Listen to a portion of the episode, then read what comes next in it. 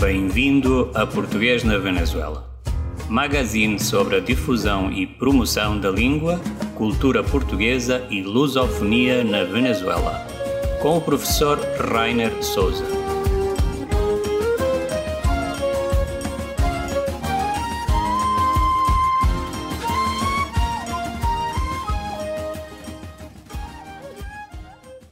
Bom dia, boa tarde, boa noite, depende da hora em que estiverem a ouvir este podcast que se chama Português na Venezuela. O meu nome é Rainer Souza, sou coordenador de ensino aqui neste país sul-americano e estamos novamente eh, com, convosco neste, neste magazine informativo sobre o acontecer eh, cultural e educativo, tudo o que, o que está relacionado com o ensino da língua portuguesa, cultura portuguesa, cultura de outras nações lusófonas aqui neste belo país da América do Sul que se chama Venezuela.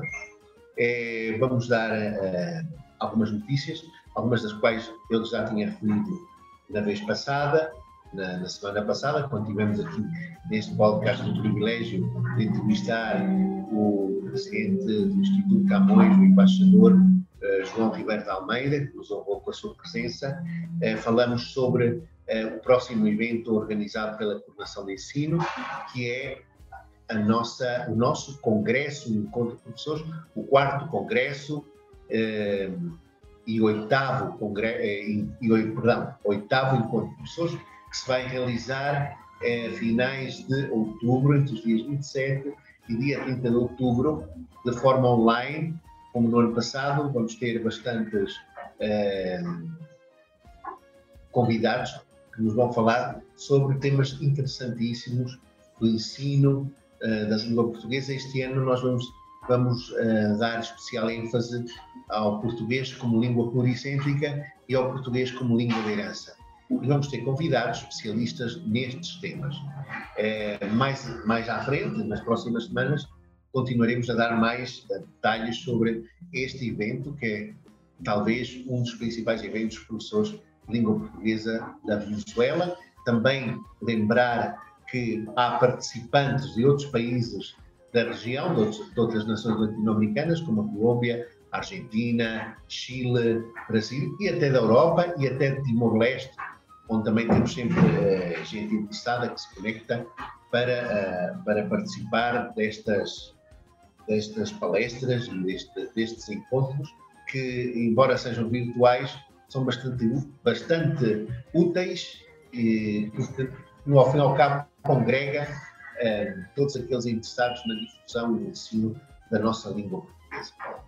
E este, esta, esta, desta vez, nós temos outra convidada de honra, uma amiga nossa, eh, de nacionalidade brasileira, residente na Venezuela, sempre apoiando as nossas iniciativas, que é a professora Sandra Cosacas.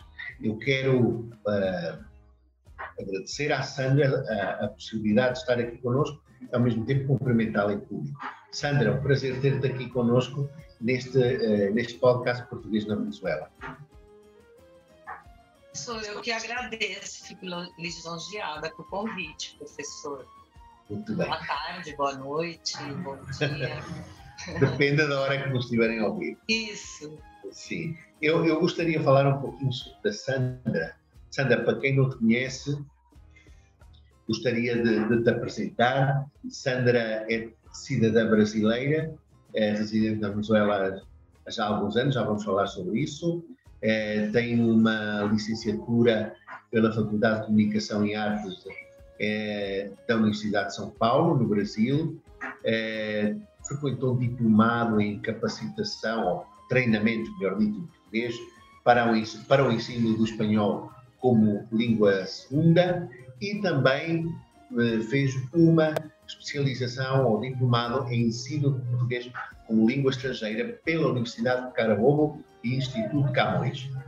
É, além disso, esteve ou tem estado envolvida no ensino do português como língua estrangeira na Venezuela, sobretudo com o Instituto Cultural Brasil de Venezuela, também já vamos falar sobre isso, onde fez alguns estudos e eh, onde também ocupou o cargo de coordenadora, professora de português para estrangeiros, mas também coordenadora pedagógica.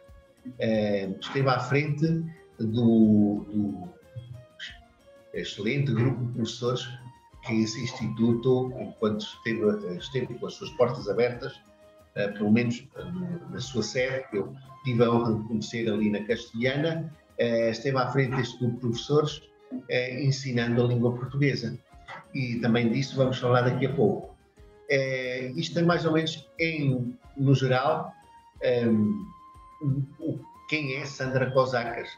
E, e agora vamos passar a ouvir a Sandra nos fala um pouco de si, onde nasceu, sabemos que é brasileira, onde nasceu, onde passou a sua infância, um pouquinho da sua vida pessoal e como é que esta, acho que a Sandra é de São Paulo, como é que esta nativa de São Paulo veio parar aqui a Caracas, na Venezuela.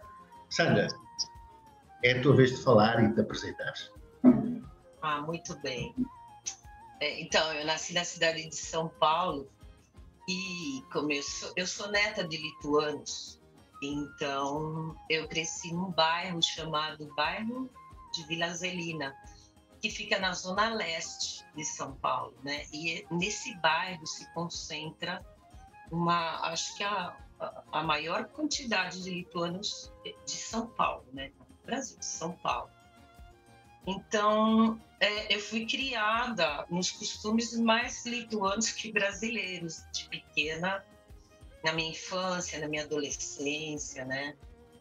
E a cultura lituana é muito forte na, na minha vida. É, e, tanto é que a minha mãe, quando ela foi para a escola, ela não falava português. Então ela teve muito problema, muita dificuldade. É, daí ela fez questão de criar gente é, só com a língua portuguesa, né?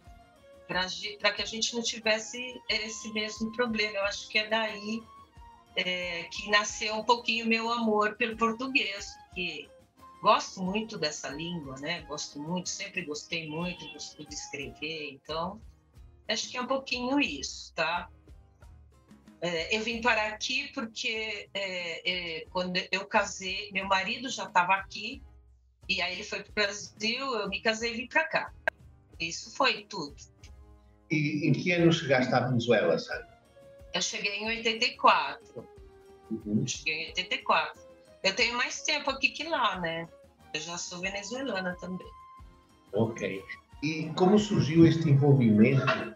Já, já explicaste que, de certa forma, tem suas questões relacionadas com o ensino da língua portuguesa.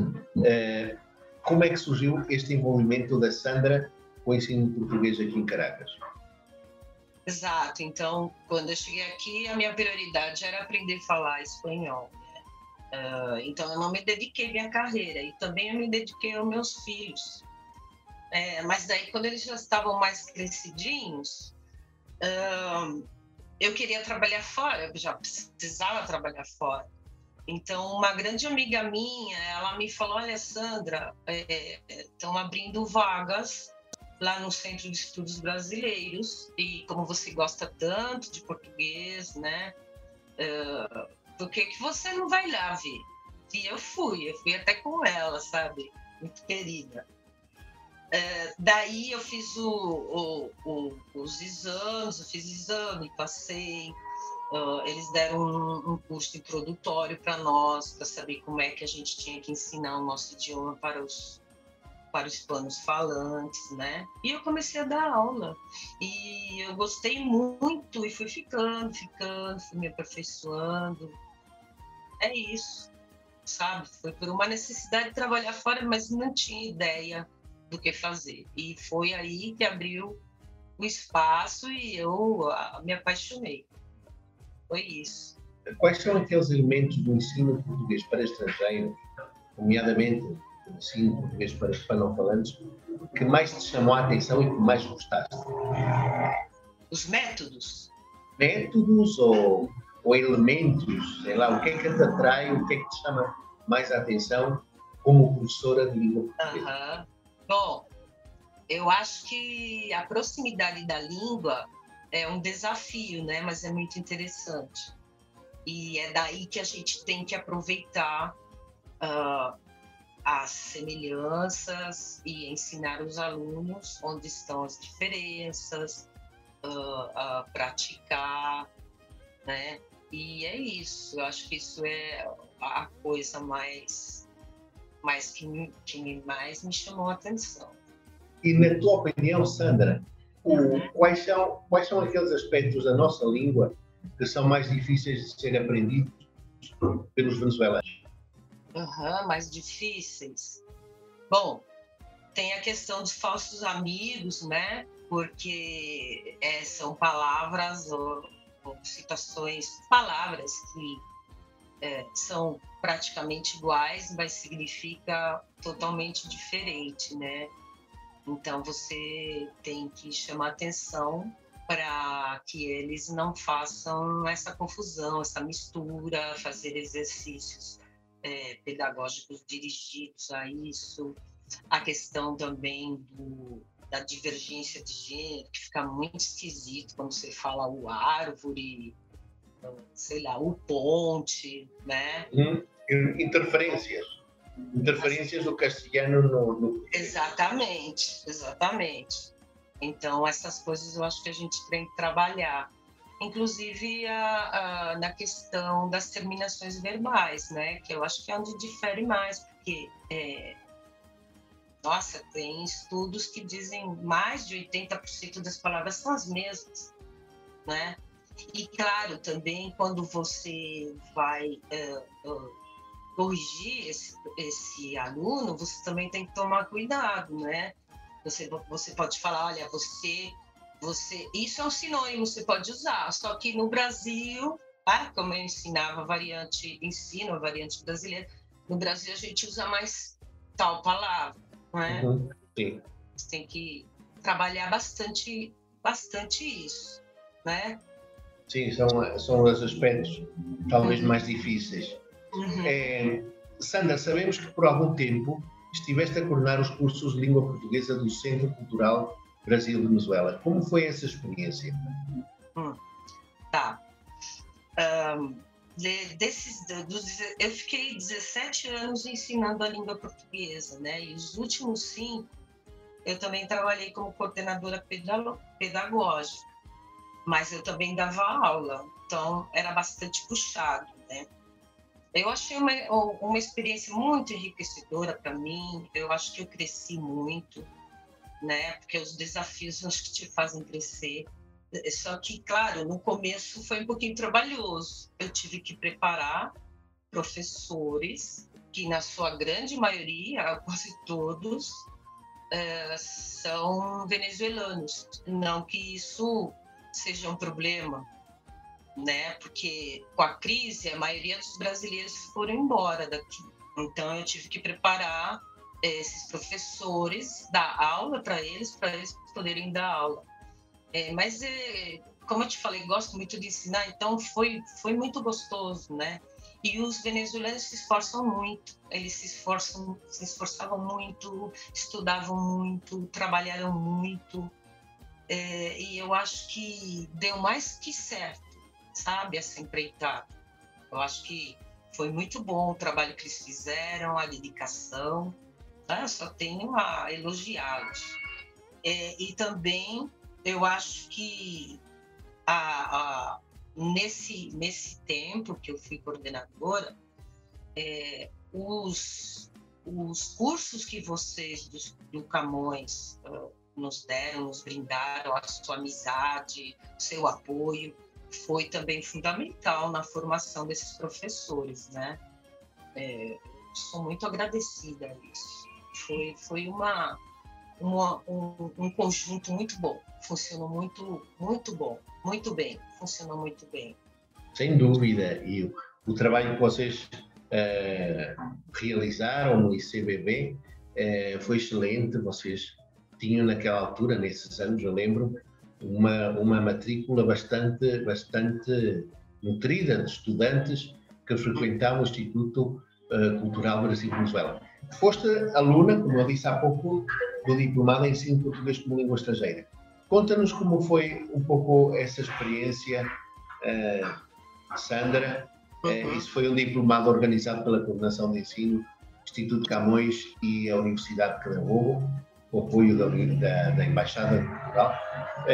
gostaria que falasse um pouquinho sobre como, como foi essa experiência para é, Bom, eu acho que como professor, a gente nunca pode parar de estudar, jamais. Né? A gente tem que estudar mais que os alunos até.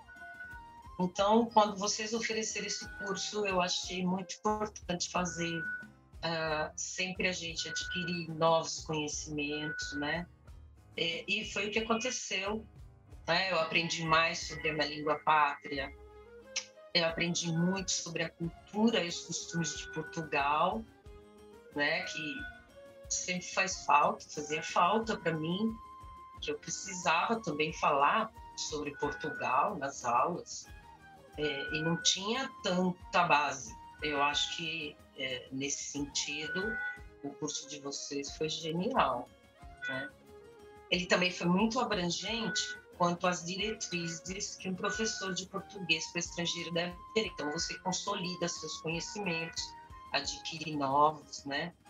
É, eu aproveito a ocasião para cumprimentar vocês por esse, por esse, essa iniciativa que é importante também a formação dos professores, é importante essa formação dos professores aqui na Venezuela, que faz muita falta, né? Eu acho que isso tem ajudado muitas pessoas, muitas. Obrigado, Sandra. E da Sandra só posso dizer que fizeste um projeto extraordinário. Eu só para explicar um pouquinho às pessoas que nos ouvem, este, este, este projeto Diplomado em Ensino Português como Língua Estrangeira é dirigido a todas aquelas pessoas que sabem, dominam já a língua portuguesa, que têm, poderão ter ou não alguma experiência no seu ensino, não reúnem uh, suficientes credenciais para ensinar o português de, de maneira formal. A Universidade Cravou o Instituto Camões, através da sua coordenação de ensino na Venezuela, organizaram este projeto que dura nove meses de formação eh, completamente virtual, dirigido a este público interessado em melhorar as suas, as, eh, em obter algumas credenciais para o ensino português e a melhorar as ferramentas para o ensino da, da nossa língua. E tudo converge num projeto da construção de uma unidade didática que os professores têm que, que vir que construir ao longo do diplomado, vão adquirindo conhecimentos uh, sobre culturas lusófonas, sobre linguística, sobre didática português como língua estrangeira, sobre o uso das TICs, uh, que estão agora muito na moda, devido a todas as circunstâncias que nós temos vivido. E Sandra fez um excelente projeto. Sandra, uma vez mais, quero te dar os parabéns pelo esse projeto extraordinário que tu apresentaste no, no diplomado. Uh, muito obrigado também pelas tuas palavras em reconhecer este esforço que nós também temos feito desta parte do Instituto Camões em uh, melhorar e, sobretudo, não melhorar, ajudar os professores que, que fazem um trabalho excelente, tanto da variante brasileira como da, da variante europeia, na Venezuela. É... Sandra, tens uma proposta musical para o nosso podcast de Zeca Pagodinho. Como é que se chama esse, esse tema que nós vamos ouvir? É, se chama Deixa a Vida Me Levar. Deixa a Vida Me Levar. Exato. Isso é... Sim, senhor. É, é, Zeca Pagodinho, qual é o estilo de música deste cantor brasileiro? Bastante conhecido até em Portugal. Sim, é samba, né? É samba. É samba. E ele é uma pessoa, ele é uma pessoa genial, ele ajuda é, muita gente. Eu gosto muito da. E ele canta como ninguém o samba. vamos, vamos ouvir, vamos ouvir então Zeca Pagodinho e deixa a vida me, uh, deixa a vida como é, Sandra? Me levar, deixa, deixa a vida me levar.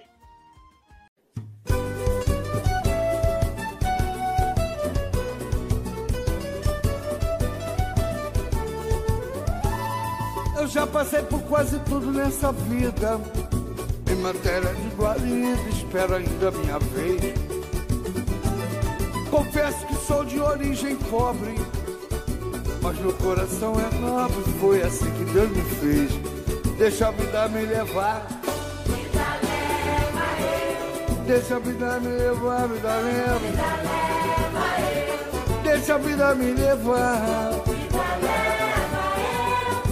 Sou feliz e agradeço por tudo que Deus me deu. Só posso levantar as mãos pro céu, agradecer e ser fiel ao destino que Deus me deu. Se não tenho tudo que preciso, com o que tenho vivo, de mansinho lá vou eu. Se a coisa não sai do jeito que eu quero, também não me desespero. O negócio é deixar rolar.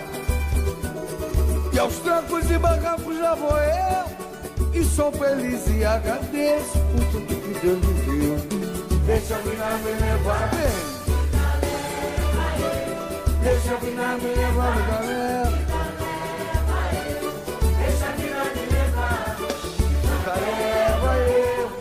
Me.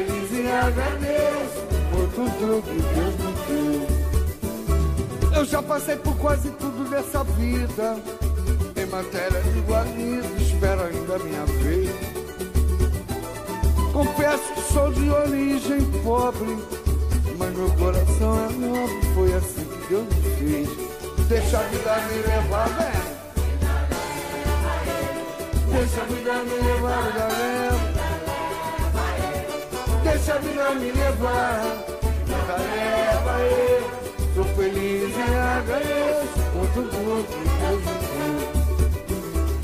Posso levantar as mãos do céu agradecer e ser fiel ao destino que Deus me deu. Se não tenho tudo que preciso, com o que tenho eu vivo, de mansinho lá eu. Se a coisa não sai do jeito que eu quero, também não me desespero. O negócio é deixar rolar, deixar rolar. Aos trancos e barrancos já vou eu, sou feliz. E agradeço por tudo que Deus me deu.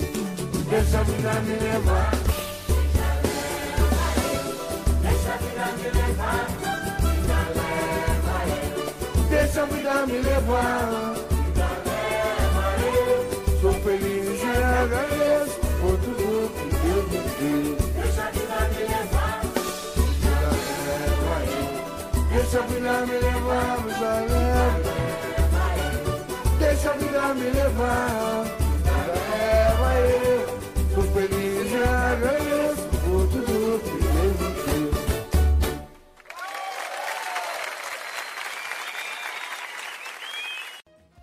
Voltamos então novamente para esta conversa com Sandra Cosacas, eh, esta agradável conversa com Sandra Cosacas, professora, trabalhou no Instituto Brasil Venezuela, ainda hoje se dedica ao ensino do português como língua estrangeira.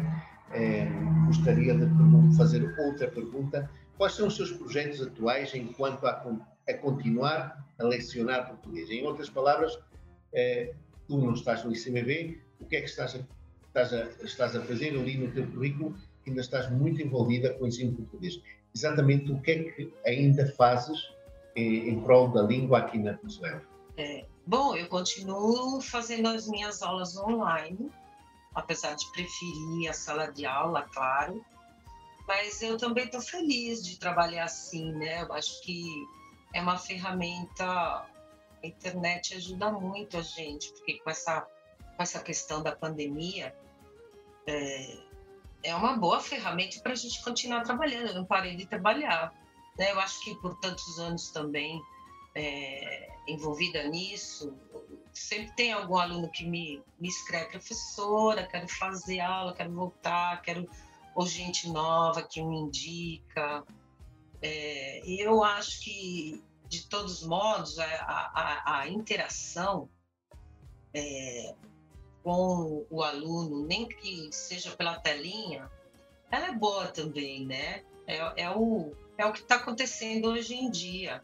É o que está acontecendo hoje em dia. Claro que eu é, espero que possamos voltar a ter aulas presenciais, porque o, o convívio, a interação entre, os, entre o professor e o aluno ali na sala de aula, é, na, em qualquer outra atividade fora dela também, é, promove muito mais a aprendizagem e até o ensino da língua. Mas, Sandra, uma pergunta. Embora nós voltemos a, às aulas presenciais, uhum. é, achas que vais continuar com a virtualidade nas tuas aulas? Em alguns casos? Ah, claro que sim. Claro que sim. Por que não? Claro que sim. Inclusive, uh, quando a gente dava aula é, presencial, tivemos alguns problemas aí, né, no país, e a gente dava, fazia aula virtual com os alunos, né, já, já começava essa coisa, já começava, começava. Então, eu acho que sim, eu acho que isso vai ficar, veio para ficar, veio para ficar. Claro. E, Sandra, uma pergunta que gostaria de fazer. Como cidadã brasileira, como, como vês o papel do Brasil dentro da lusofonia e na promoção da língua portuguesa? Bom, eu acho que o papel do Brasil, tanto dentro da lusofonia como na promoção da língua, ele é bastante relevante, né? Já que o português ele está entre um dos idiomas mais falados no mundo e também por causa das relações comerciais do Brasil com outras nações, né?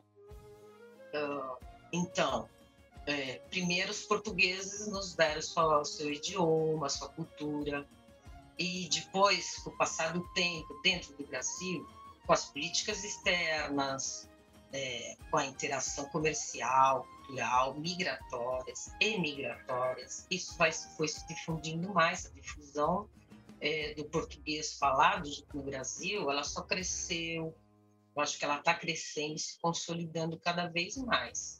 Eu acho que, para mim, como cidadã brasileira, é muito satisfatório, com certeza, né? É, ver a força que tem a sua língua, o seu idioma. Muito bom. É, já nos minutos finais desta, desta agradável conversa, Sandra, quem quiser aprender português contigo, quais são os teus contatos? Tá, o, o meu e-mail é scosacas.gmail.com, arroba gmail.com. É, cosacas, você tem que escrever com Z, porque senão o pessoal conhece nunca chega, professor. Uhum. Aí, e, e, com capa, não é? Cosacas. Cosacas, ah, sim, cosacas com K, isso, K-O, é S-K-O, Z-A-K-A-S.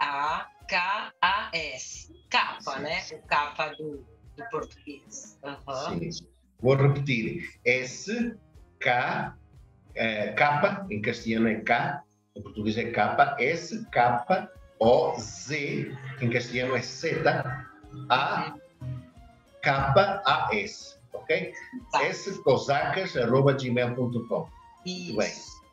Tá. Muito bem. Sandra Cosacas ensina variante brasileira. Sabemos que na Venezuela há muita gente que quer aprender a variante brasileira. É português ao fim e ao cabo, é a nossa maravilhosa língua, é, com aquele acento, aquele sotaque característico que só os brasileiros sabem dar esta maravilhosa língua, criando aquilo que o Essa de Queiroz dizia, o nosso escritor Essa de Queiroz dizia, português com açúcar não é? Ah. é um, um, português doce, não é? Que é aquilo que caracteriza tanto o, o sotaque eh, brasileiro. Sandra, uma última, uma última, uma última, uma última observação, não é? Eu sei qual é a resposta, mas talvez os, os nossos ouvintes, alguns não saibam, outros podem saber. No Brasil, apesar de tudo, há muitos sotaques, não é? O, o, paulista não fala igual ao carioca, o carioca não fala igual ao nordestino, mais ou menos como, como é essa varia, variação de sotaques no Brasil. Conhece alguma coisa dessa, de, de, dessas variantes, uh, subvariantes que existem dentro do português brasileiro? E qual é para ti aquela que representa mais o português do Brasil? De todas essas variantes, aquela que tu achas que representa mais o, diríamos, o standard do português brasileiro? Bom, bom, eu acho que aí você está me comprometendo, né? Mas, Sim. Mas eu acho que eu acho assim, olha, não existe o português correto uh, que se vai falar, não, esse é o português correto do Brasil, esse é o português standard. Não, não existe. não posso falar isso.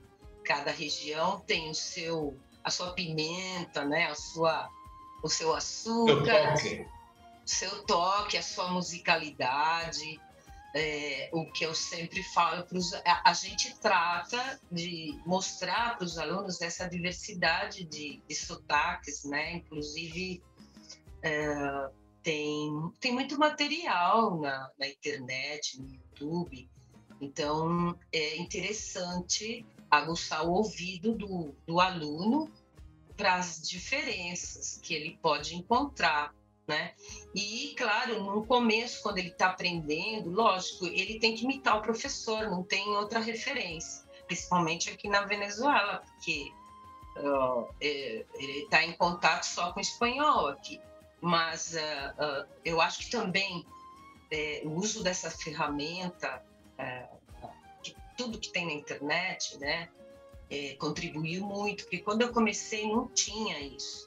Então era muito mais trabalhoso para nós, muito mais difícil. Agora é fácil.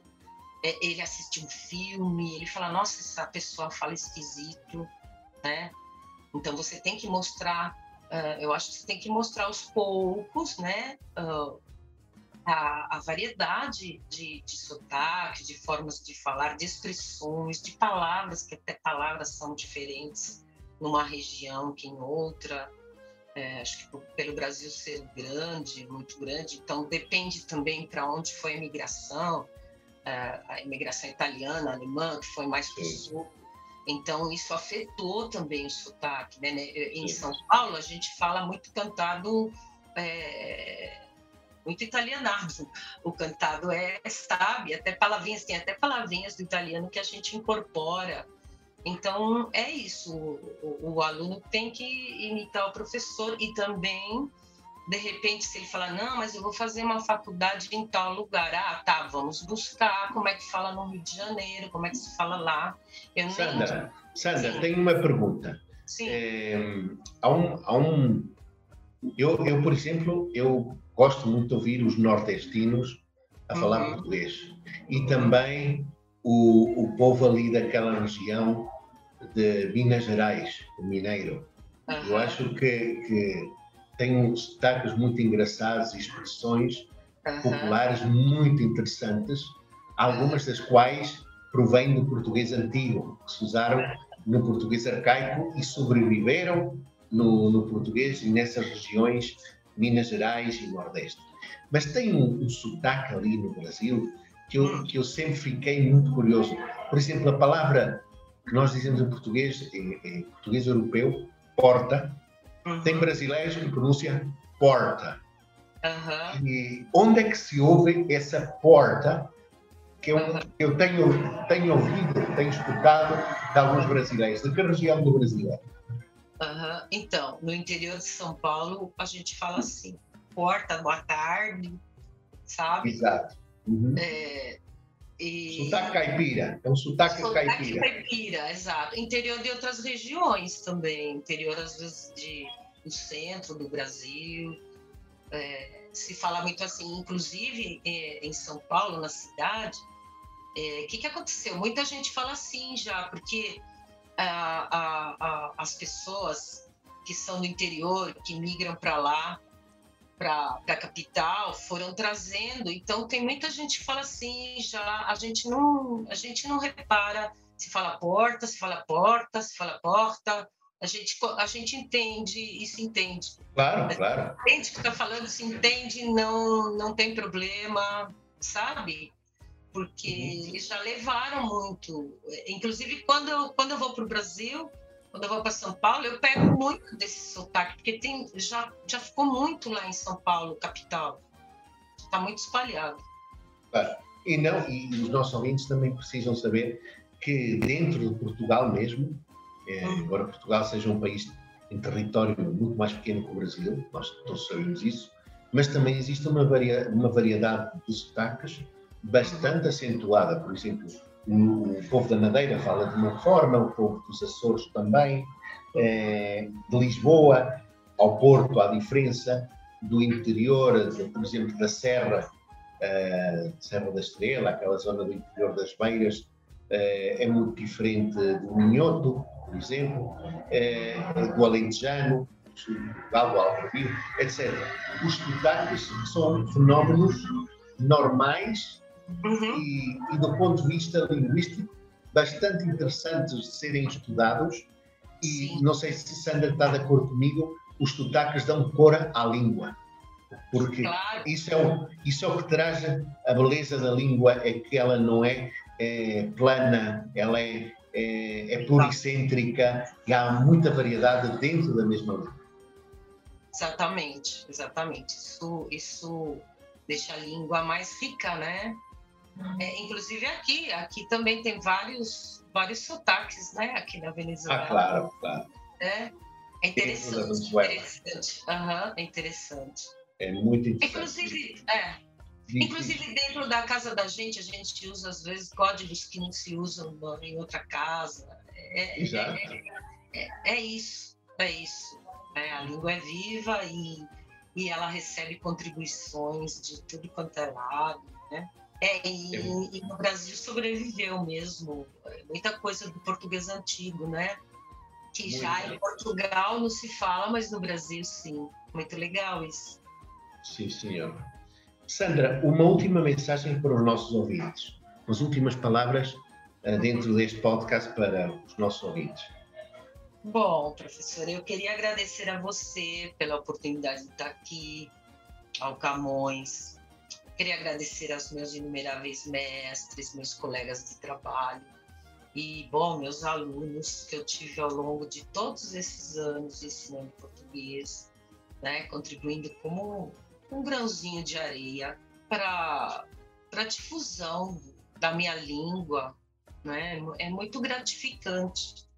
É, mas eu também, principalmente, queria agradecer a Deus por ele me, ter me presenteado com esse trabalho que, de verdade, eu acho que engrandece, engrandece o ser humano, é, poder ensinar, poder participar, fazer amizades, porque ser professor e ser professor de língua é uma coisa muito especial, né? Bom, aproveitando essa ocasião, convidar o pessoal que não estuda ainda português que, que se ponham a estudar português e o meu muito obrigado. Obrigado, Sandra, pelo teu tempo e felicidades. Parabéns pelo teu trabalho e muitas Obrigada. felicidades para o teu futuro. Obrigada obrigada, sempre, sempre agradecida com a sua amizade e o seu carinho, os seus ensinos. É, é gratificante. Obrigado, Sandra. Obrigada. Obrigado. Agora vamos falar com os professores Henrique de Sá e Digna Tovar, da UPEL e da UCB, respectivamente. Vamos ouvir quais são as propostas de atividades que os mencionados professores do Camões IP aqui na Venezuela têm para o mês de outubro. Eh, vamos começar com Digna Tovar. Digna, quais são as, as atividades que o CLP da Universidade Central da Venezuela tem para o mês de outubro? Bom dia, Dr. Rainer. Eh, muito obrigada pela oportunidade, mais uma vez, de dar conhecimento às pessoas, eh, promover estas atividades, divulgar as nossas atividades no CLP Caracas não só para os nossos alunos, mas também para todos os interessados na língua e na cultura portuguesa. Nós, durante este mês de outubro, vamos oferecer uma formação em fonética e fonologia. Concretamente, o tópico ou o conteúdo a desenvolver a pronúncia das vogais em português europeu. A pronúncia das vogais em português europeu. É um curso, é uma formação dirigida a professores e alunos avançados. Essa formação vai ser eh, ministrada pela doutora Ana Isabel Fernandes, da Universidade do Porto, e ela eh, ainda não confirmou exatamente a data, mas disse-me que na segunda ou terceira semana de outubro. Em princípio, ela disse-me que na segunda semana de outubro, portanto, na primeira semana, nós vamos publicar assim que ela me dê a data definitiva. E vamos publicar no, no site eh, do CLP, também no site do departamento, CLP Caracas, né? CLP Caracas, é o, o, o site do CLP e Departamento de Português UCV arroba, é, no Facebook, ok? Departamento de Português UCV no Facebook.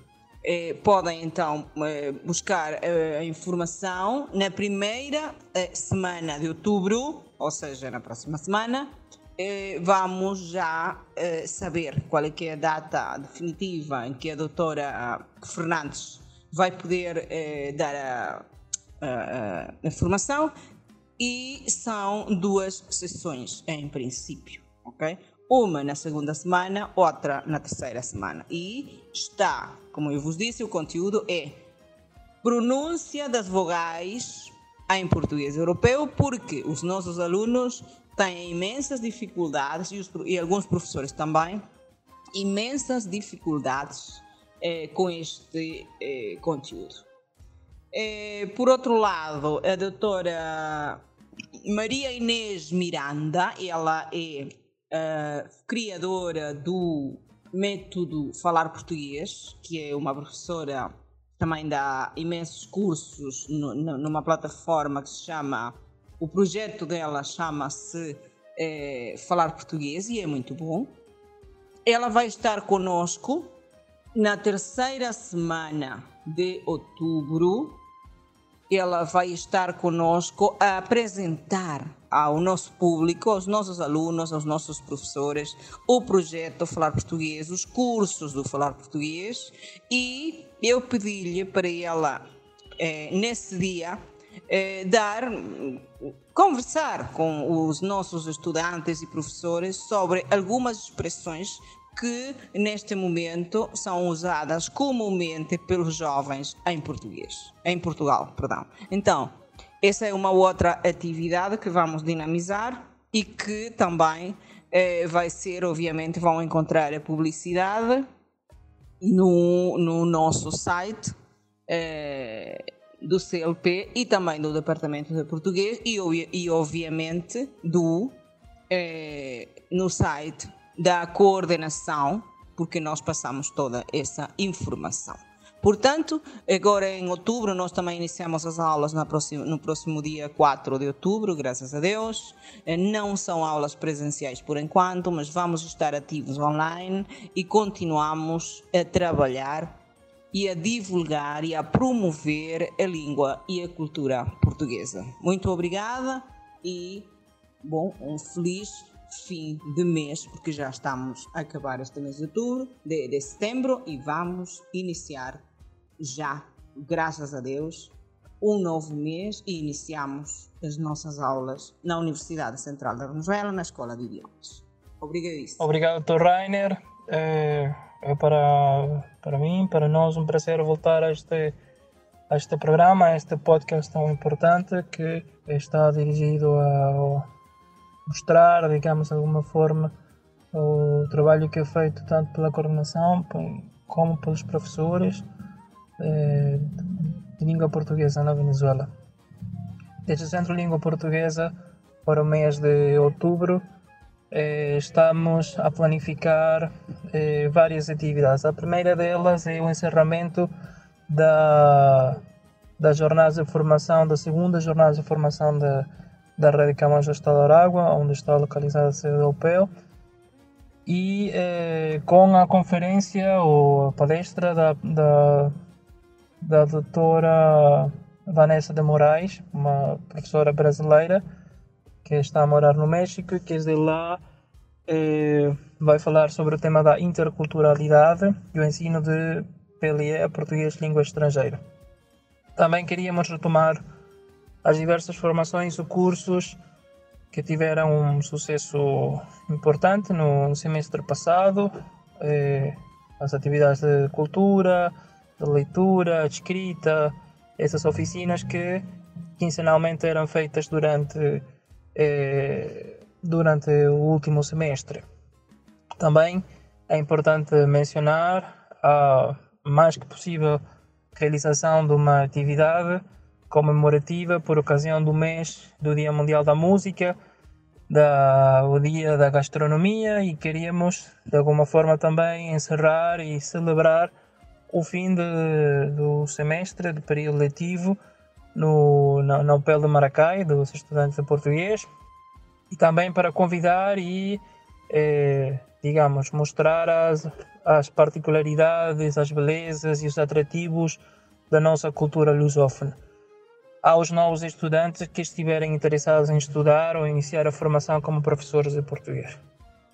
Eh, só resta agradecer esta oportunidade e mandar grande abraço, cumprimento a todos e eh, desejos de bom trabalho.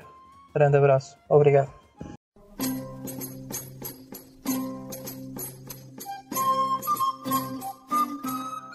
Bem-vindo a este segmento conhecido e chamado de O Lugar da História. Nesta semana vamos continuar a falar da Batalha de Aljubarrota, a famosa Batalha de Aljubarrota, que reafirmou a independência, a independência de Portugal frente a Castela. E para isso também vamos falar de uma lenda que está relacionada com a Batalha de Aljubarrota, que é a chamada lenda da Padeira de Aljubarrota, ou a história da Padeira de Aljubarrota, nisto sempre há um, um pouco de verdade e um pouco de lendário. Estamos a falar de Brites ou Beatriz de Almeida, a qual ficou conhecida na história de Portugal como a Padeira de Aljubarrota e pouco mais se conhece da sua personalidade. Figura da tradição nacional, está envolvida num caráter mítico e lendário. A vitória portuguesa na Batalha de Aljubarrota deu lugar a várias manifestações de alegria e ao aparecimento de diversos episódios e lendas, entre as quais a lenda sobre a Badeira de Aljubarrota. Segundo a lenda, quando alguns membros do exército castelhano viram que estavam em vias de perder a batalha, decidiram refugiar-se dentro de um forno de pão para escapar à fúria das tropas portuguesas. Quando a padeira de Aljubarrota foi acender o forno para cozer o pão, ouviu algum barulho, mas pensando que eram ratos, pôs-se de sobreaviso. Contudo, escutando com mais atenção, apercebeu-se da presença dos castelhanos e decidiu acender o forno para os obrigar a sair. Sentindo o calor e o fumo, os castelhanos apressaram-se a sair do forno, um a um, à medida que iam saindo e com a ajuda da pesada pá do forno, iam sendo mortos pela padeira. agora, muita gente se pergunta se os exércitos castelhanos, como eu disse na vez passada, eram mais numerosos que o exército português, como foi capaz de Portugal ganhar esta, esta batalha? Bom, o, o exército castelhano era realmente muito numeroso face ao exército português, quer em cavalaria, quer em infantaria. Vitória portuguesa era quase impossível, só alcançável utilizando uma tática militar inesperada. Mas qual era esta tática? A solução seria utilizar a mesma tática que os ingleses haviam adotado várias vezes na Guerra dos Cem Anos e que tinha dado a vitória nas batalhas de Crécy e Poitiers, a chamada tática do quadrado. O exército era disposto numa forma de quadrado e limitava-se a aguardar que o inimigo atacasse. As tropas castelhanas, convictas da sua superioridade, em número e do seu moderno equipamento, avançaram primeiro com a cavalaria, que encontrou as lanças do quadrado português aptas a responder de qualquer lado do quadrado. Cavaleiros e cavalos foram derrubados. Aqueles que investiram a seguir tombaram sobre os primeiros e foram facilmente arrasados. Os besteiros portugueses tiveram grande importância, porque no caso de algum soldado morrer, este era de imediato substituído pelo que vinha atrás. Foi com uma nova tática e uma grande organização que as tropas portuguesas conseguiram vencer o numeroso exército castelhano. Ficamos por aqui, o lugar da história, nesta semana. Na próxima semana teremos mais novidades uh, para compartilhar convosco e mais sobre a história de Portugal. Não nos vamos embora sem ouvir um último tema musical, uma música brasileira lindíssima, chamada Águas de Março, uh, proposta pela professora Sandra Cosacas. Até a próxima semana, se Deus quiser.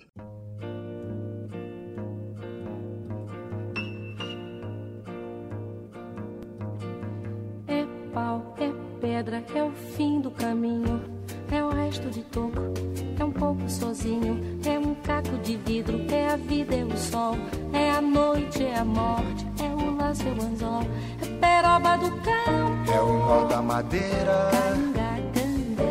Matita Pereira. É ladeira de vento. Da ribanceira. É um mistério profundo. É o queira ou não queira. É o vento ventando. É o fim da ladeira.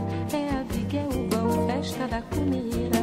É a chuva chovendo, é conversa ribeira das águas de março. É o fim da canseira. É o pé, é o chão. É a mastradeira. Passarinho na mão. Pedra de atiradeira. É uma ave no céu. É uma ave no chão. É um regato, é uma fonte. É um pedaço de pão.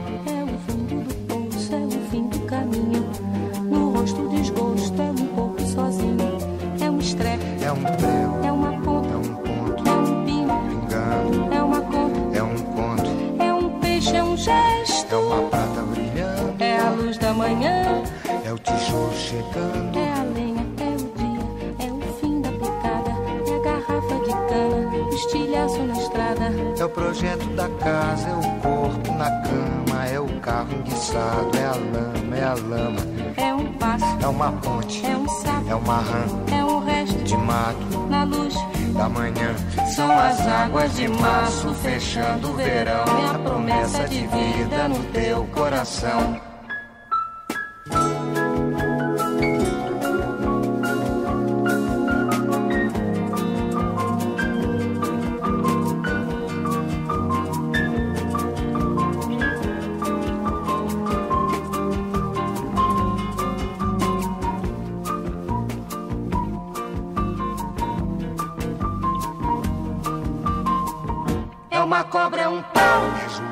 É José é um espinho, na mão, é um corte. no pé. São as águas de março fechando o verão, é a promessa de vida no teu coração. É pau, É pedra é o fim, do caminho. é um resto, de topo. é um pouco, sozinho. É um passo, é uma ponte. é um sapo, é uma rã, É um belo horizonte. é uma febre terçã. São as águas de março Fechando o verão, é a promessa de vida no teu coração. Pau, Pedra, in, inho, peixe, coco, oco, vinho, agro, hidro, vida, ol, horte, aço. sol. São as águas de março fechando o verão. É promessa de vida no teu coração.